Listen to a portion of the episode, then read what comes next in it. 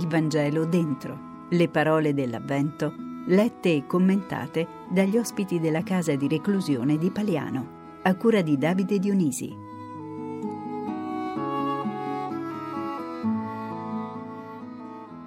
In quel tempo le folle interrogavano Giovanni dicendo, che cosa dobbiamo fare? Rispondeva loro, chi ha due tuniche ne dia a chi non ne ha, e chi ha da mangiare faccia altrettanto. Vennero anche dei pubblicani a farsi battezzare e gli chiesero, Maestro, cosa dobbiamo fare? Ed egli disse loro, non esigete nulla di più di quanto vi è stato fissato. Lo interrogavano anche alcuni soldati. E noi che cosa dobbiamo fare? Rispose loro, non maltrattate e non estorcete niente a nessuno, accontentatevi delle vostre paghe. Poiché il popolo era in attesa e tutti, riguardo a Giovanni, si domandavano in cuor loro se non fosse lui il Cristo, Giovanni rispose a tutti dicendo, io vi battezzo con acqua, ma viene colui che è più forte di me, a cui non sono degno di slegare i lacci dei sandali. Egli vi battezzerà in Spirito Santo e fuoco. Tiene in mano la pala per pulire la sua aia e per raccogliere il frumento nel suo granaio, ma brucerà la paglia con un fuoco inestinguibile. Con molte altre esortazioni Giovanni evangelizzava il popolo.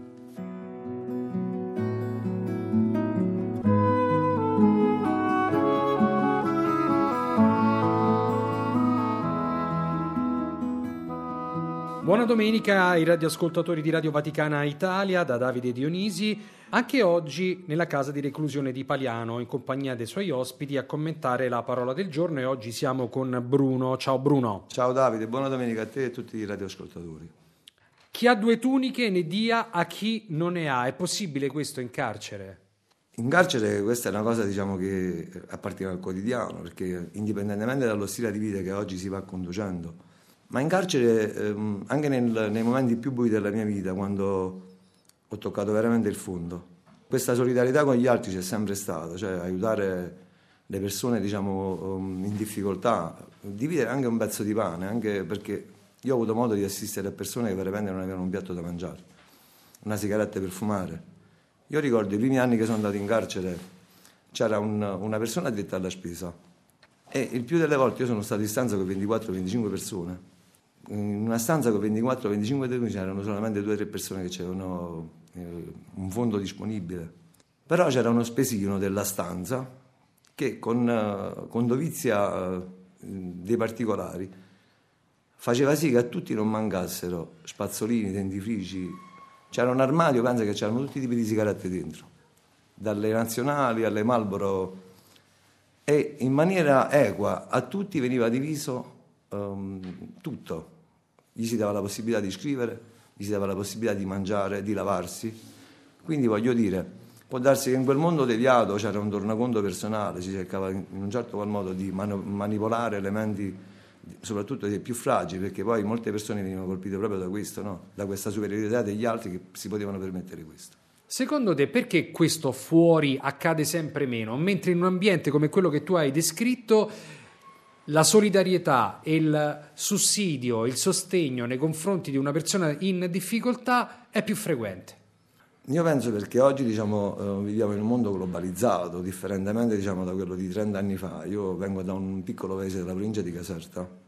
Mi ricordo ancora quando um, pensa che ammazzavano il maiale. Una persona che ammazzava il maiale era tipico usare che a tutti i vicini di casa si, tagliava, si dava del sangue di, di maiale, perché all'epoca poi io ricordo ancora un pochettino la fame, per quanto vengo da una famiglia comunque agiata, che non mi è mai mancato niente, però si sostituiva addirittura la cioccolata con il sanguinaccio, quindi si facevano le fette di pane con il sanguinaccio. Ed era tipico che le persone nella loro miseria dividevano tutto.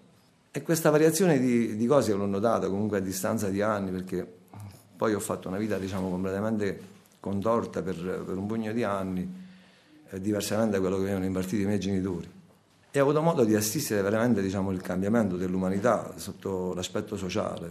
Prima c'era molto più solidarietà. Non, non, voglio rimarcare gli anni, come è solito dire per tutti quanti, ah, quando io ero piccolo, quando...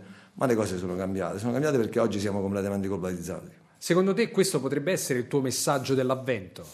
Sicuramente sì, ma non, non tanto mio, io faccio, mi faccio portavoce diciamo, del mondo carcere e, e, per tutti quelli che veramente hanno voglia di cambiare, perché cambiare si può cambiare se veramente si crede fermamente in quello che si vuole nella vita.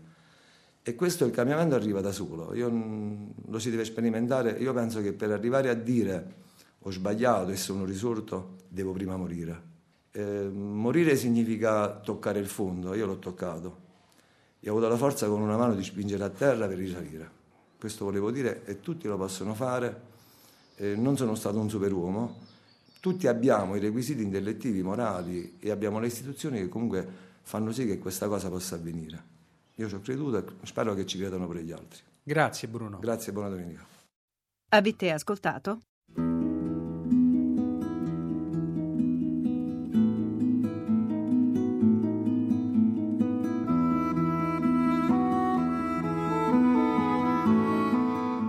Il Vangelo dentro, le parole dell'Avvento, lette e commentate dagli ospiti della casa di reclusione di Paliano, a cura di Davide Dionisi.